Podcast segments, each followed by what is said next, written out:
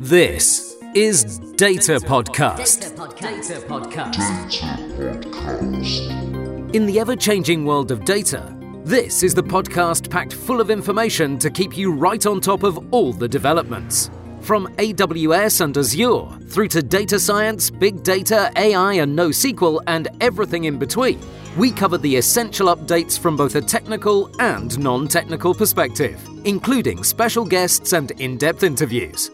Now, please welcome your hosts, Rajib Bahar and Shabnam Khan, with today's episode of Data Podcast. Gregory Piatetsky Shapiro, PhD, is our guest today. He is the president of KD Nuggets, a leading site for analytics, big data, data science, and machine learning. Gregory is also a co founder of KDD, the Knowledge Discovery and Data Mining Conferences, and a top research conference in the world. He is also a co founder and past chair of ACM SIGKDD, a professional association for data mining and data science, and a well known data scientist. I'm your host Shabnam, and Rajib is also co hosting with me. Welcome to our show, Gregory. And Rajib, you have the floor. All right. According to Forbes, you are one of the top big data influencers. Your KD Nuggets site has well over 60 awards and mentions as a leading publication. And in fact, I often find myself going there, reading and tweeting articles from there. And there are like uh, very few places to find exciting articles on data science, AI, big data. So, would you please tell us a brief history of KD Nuggets? Uh, well, Shabnam, uh, thank you for your kind introduction, and Rajib, thank you for the opportunity. So, how did I get started with KD Nuggets? Well, uh, even from my youth, I was very fascinated by robots and artificial intelligence.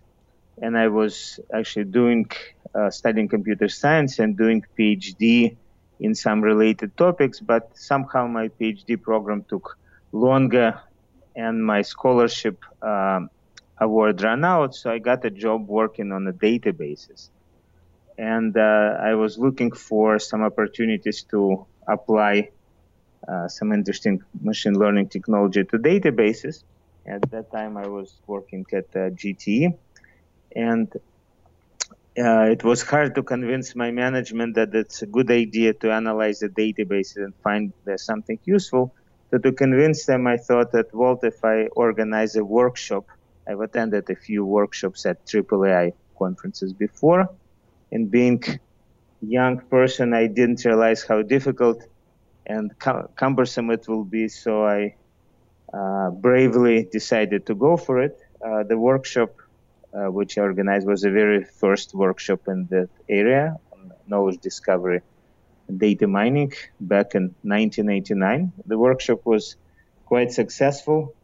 And um, KD Nuggets, I started as a, just a newsletter to connect the researchers who attended the 93 workshop. So uh, then the very first issue of KD Nuggets, which is still online, was sent to about 50 researchers who attended the KDD 93 workshop, which was at AAAI conference. And then I left uh, GTE Labs and joined a couple of startups. And after a dot com bubble has burst around 2001, I left uh, that startup that I was working the value of that startup briefly went to about a billion dollars and then even faster went all the way back to zero before I could do anything stupid with the, those stock options. Mm-hmm. And uh, then decided to uh, do some independent consulting. But on the side, uh, I found that doing KD Nuggets was uh, an interesting activity because it kept me in touch with what was happening in the world of uh, data mining as it was then called, uh, and predictive analytics. That's another term that became popular, or data science, another term that appeared. And now the popular terms are big data and machine learning again, and artificial intelligence. But the core of the field is still looking at uh, available data and finding what are the interesting and valid patterns and using them to predict the future. So KD Nuggets has grown from uh, about 50 people back in 93 to about um, 450,000 people who visit us each month, and we have about 180,000 subscribers via Twitter, LinkedIn, Facebook, and email.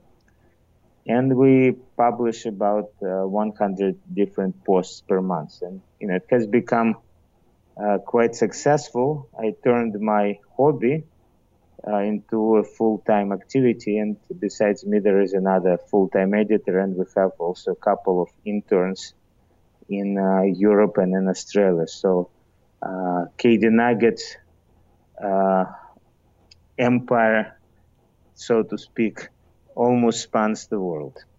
Wow, it, it looks like you, you sound like you really enjoy it a lot. So, you have just mentioned about your transition from being a researcher role while you were a PhD student to a high level editor role. And you have just mentioned quite briefly in you know how it has gotten a lot better and become very successful. Will you please tell us exactly what do you enjoy the most about it? Well, I think well I was a researcher for for many years, uh, but when I stopped doing research, when I joined uh, a startup, because when you work in the industry, you really focus on uh, how to get immediate applied results for your client in the next months rather than working on long-term research. And uh, now being uh, the editor of KD Nuggets, what is most interesting is opportunity to uh, look at really great ideas, some of the posts that I find myself and many other submissions that uh, we get, and uh, interacting with lots of other smart people, and you know being able to select a few interesting uh, topics about data science, machine learning, and related topics, select them for our readers. So kind of, I, I enjoy the intellectual challenge. Oh, nice. Now, as you're, um, you know, keep exploring and editing, you know, literally hundreds of articles per month, are you noticing any trend uh, globally uh, as it relates to machine learning, AI, and big data? And um, I believe you had an uh, also an article that was about level of enthusiasm of people who have been working long in the AI field. So, would you please also share some insight as, on that as well? Sure. Uh, looking at trends is one of the things that we do. I mean, that's uh, one of the first heuristics of data science. When you have too much data, one way to reduce it is just look at the changes. And we apply it, of course, to the news and to other things around us as well.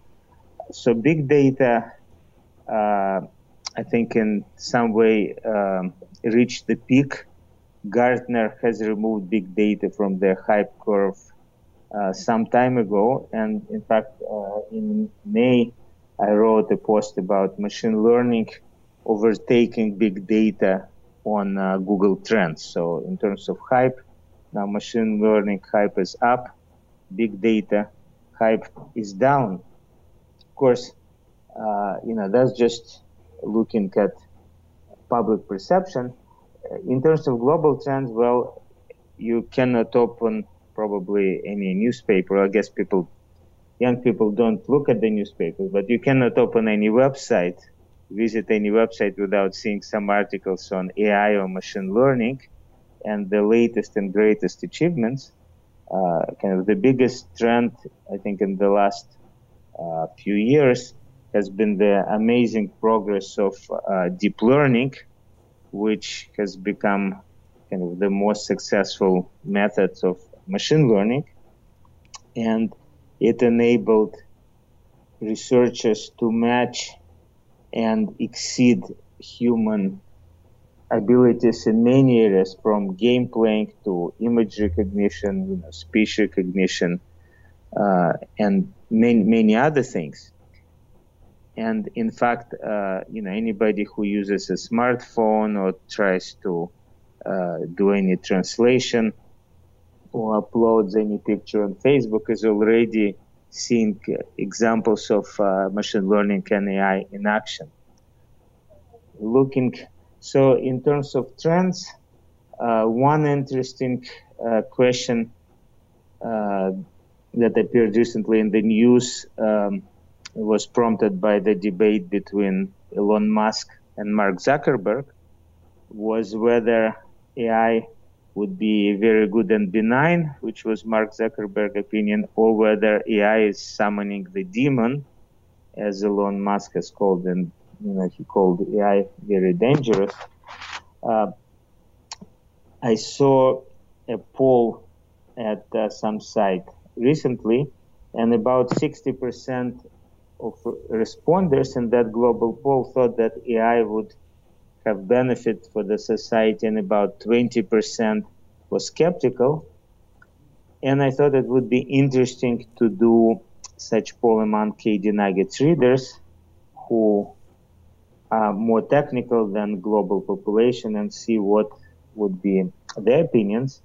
And there were two very surprising results, uh, surprising to me. First, uh, overall, uh, the positive opinion, the optimism was almost the same among the technical analytics people who read KD Nuggets as globally. About 60% thought that AI would improve the society. However, when I cross correlated that optimism versus the level of experience, uh, it turned out that uh, when experience was four years or more, people started to get much more skeptical. So basically, people who had little or no experience up to about four years were very positive on AI, and people who had more experience were much more skeptical of AI role in society. Uh, I have to clarify this question was not about whether AI is feasible or not. I think this question has been answered because we already see many examples of AI doing things on human level or above. Question was, will AI make human society better? And I think um, it's completely unclear. There is a tremendous potential of making life better for some people. What is completely unclear whether most people will enjoy the benefits or whether AI will even more increase the inequality that we're seeing now being created by automation. So that I think that's a big warning and big red flag. And you know, in this debate between Elon Musk and Mark Zuckerberg, I'm more on the side of Musk. I'm more concerned about risks of AI while recognizing its tremendous potential. We should think carefully about how to mitigate possible damage that this advanced technology can do to human society.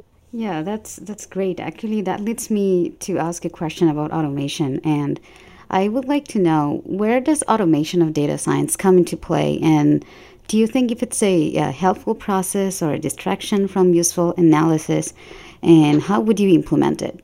Well, of course, automation is very helpful. Uh, you know, someone who spent uh, a lot of time on doing data analysis, uh, you know, that's one of the first things that I was doing was try to automate the data science pipe uh, pipeline. And you know, typically, data science project is not a single activity from you know beginning of data until then, but it's typically very repetitive with many cycles. So most data scientists set up different types of pipelines and then reuse them.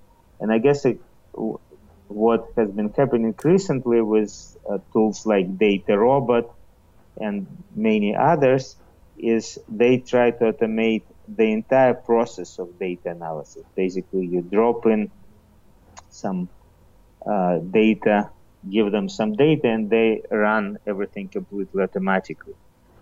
Uh, and such tools have appeared, I think, already 10 years ago with KXEN.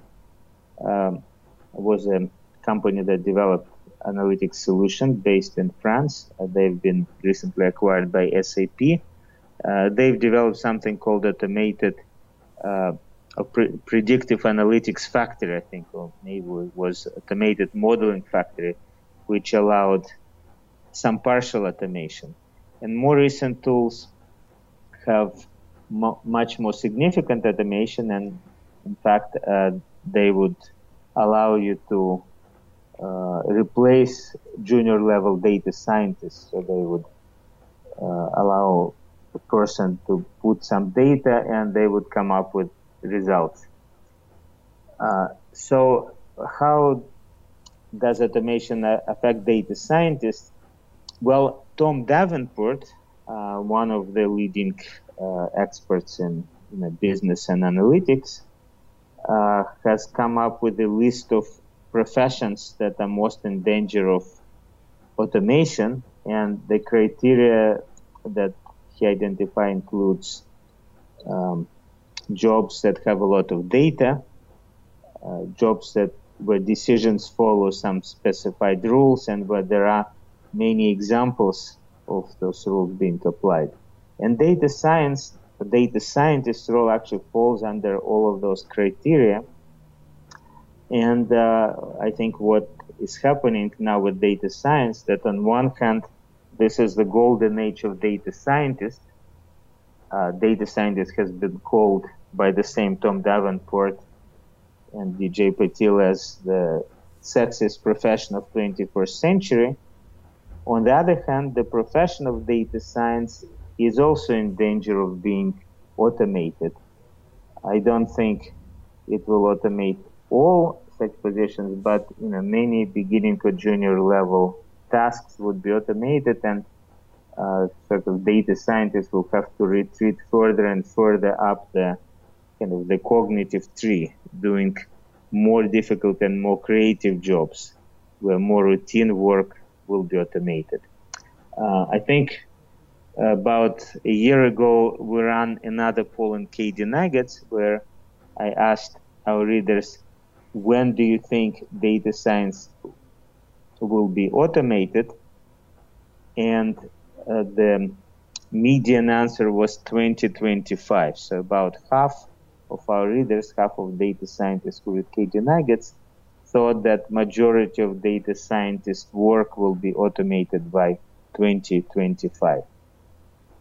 So to my, uh, I guess, readers and data scientists, you should enjoy the golden time, but also learn skills that are harder to automate, like trying to be more creative, uh, storytelling skills, and have better business understanding. Thank you for that useful advice. You know, in the world of data science and statistics, there's this concept called bias, and in some way or form, we all have bias. Now, does big data suffer from any bias, such as, uh, let's say, for example, implicit bias?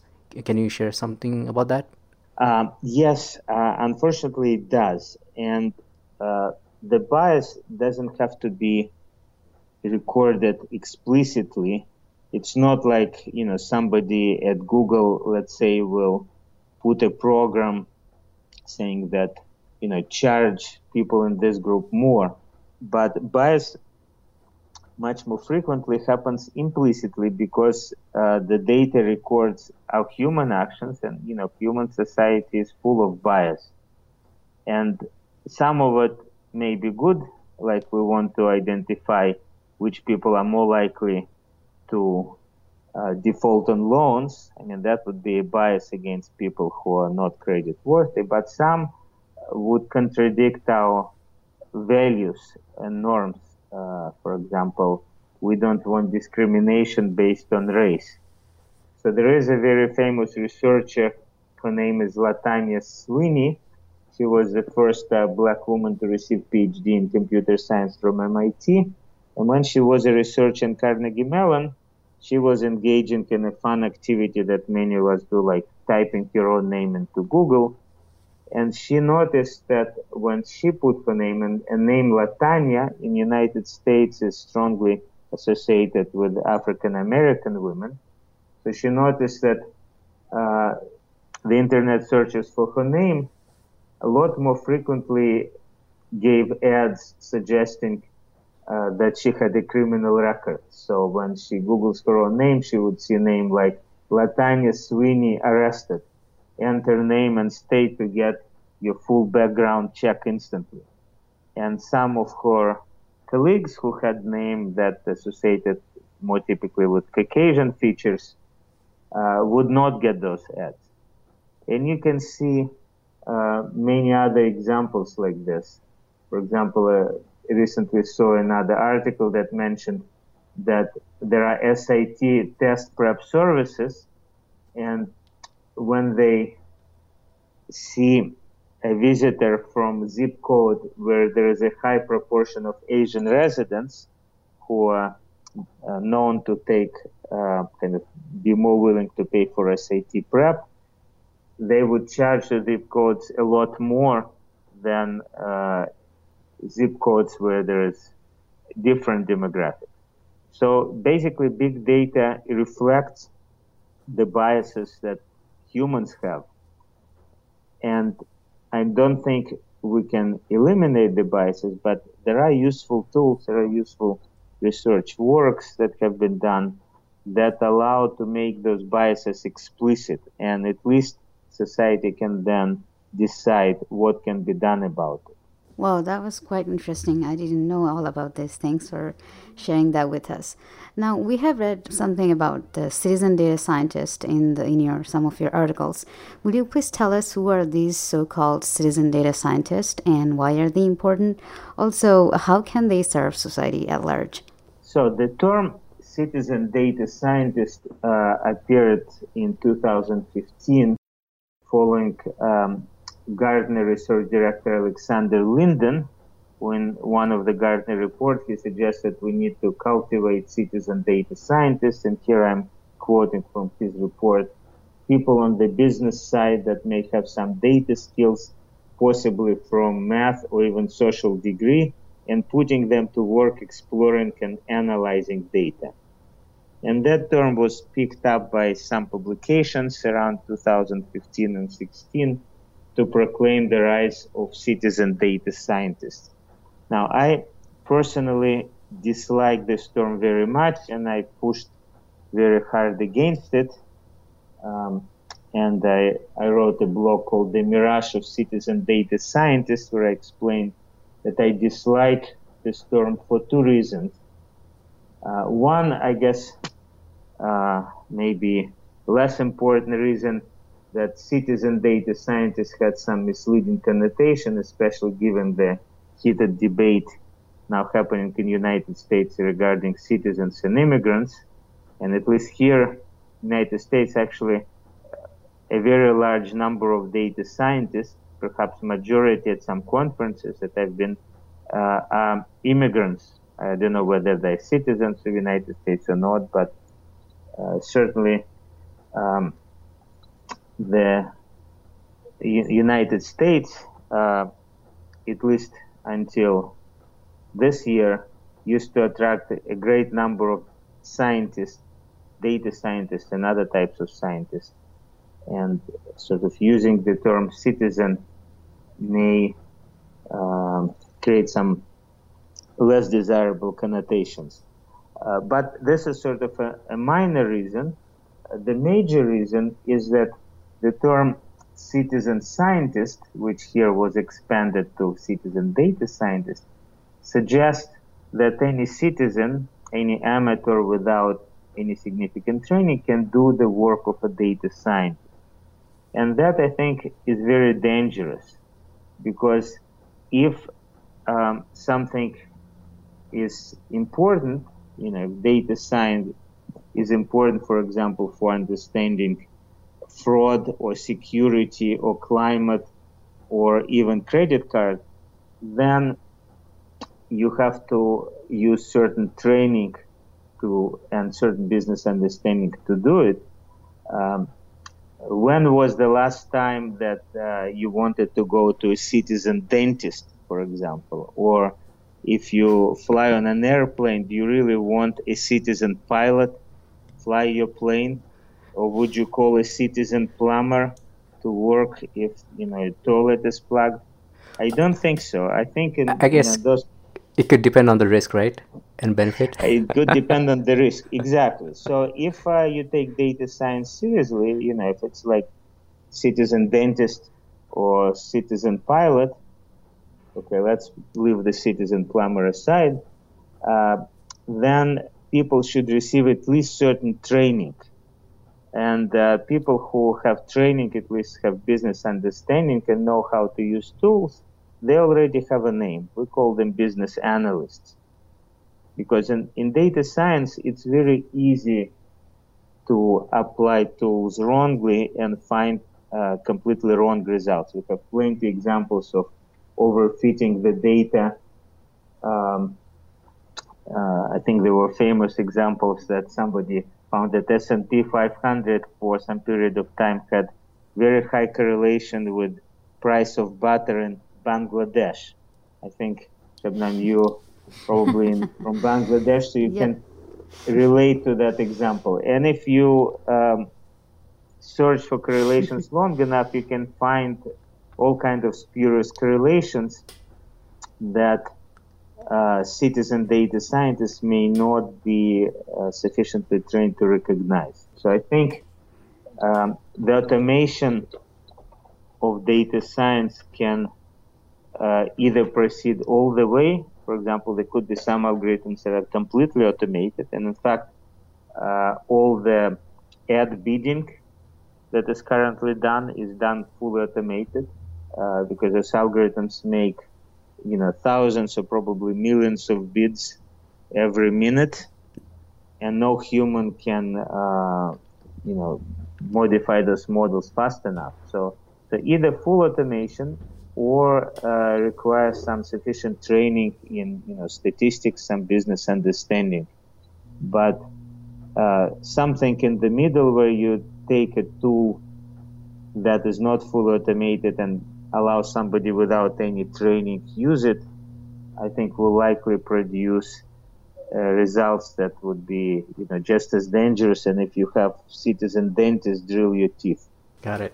Thank you, Gregory. We have learned quite a lot, and I also uh, enjoyed the interesting reference to Bangladesh because I grew up my life there. anyway, uh, now last question is, uh, how do we connect with you in, let's say, Twitter or LinkedIn? Well, uh, on Twitter, um, you can follow KD Nuggets. That's K for knowledge, uh, D for discovery, and Nuggets for knowledge discovery nuggets. That's the, like the name of the site. And I'm also on LinkedIn. You can follow me on LinkedIn. I, I think I have about uh, 190,000 followers on LinkedIn. Wow. Uh, and uh, you can also visit KD Nuggets website and subscribe to our newsletter, which we publish uh, weekly with a summary kind of digest of interesting posts. And if you have interesting ideas on data science and machine learning, you can email me uh, your blogs to editor1 at kdnuggets.com. Wonderful. Well, thank you for joining us, sir, and uh, we, we hope to see uh, many years of great works from you. Thank you. Well, thank you very very much. Uh, thank you, and thank you for the opportunity.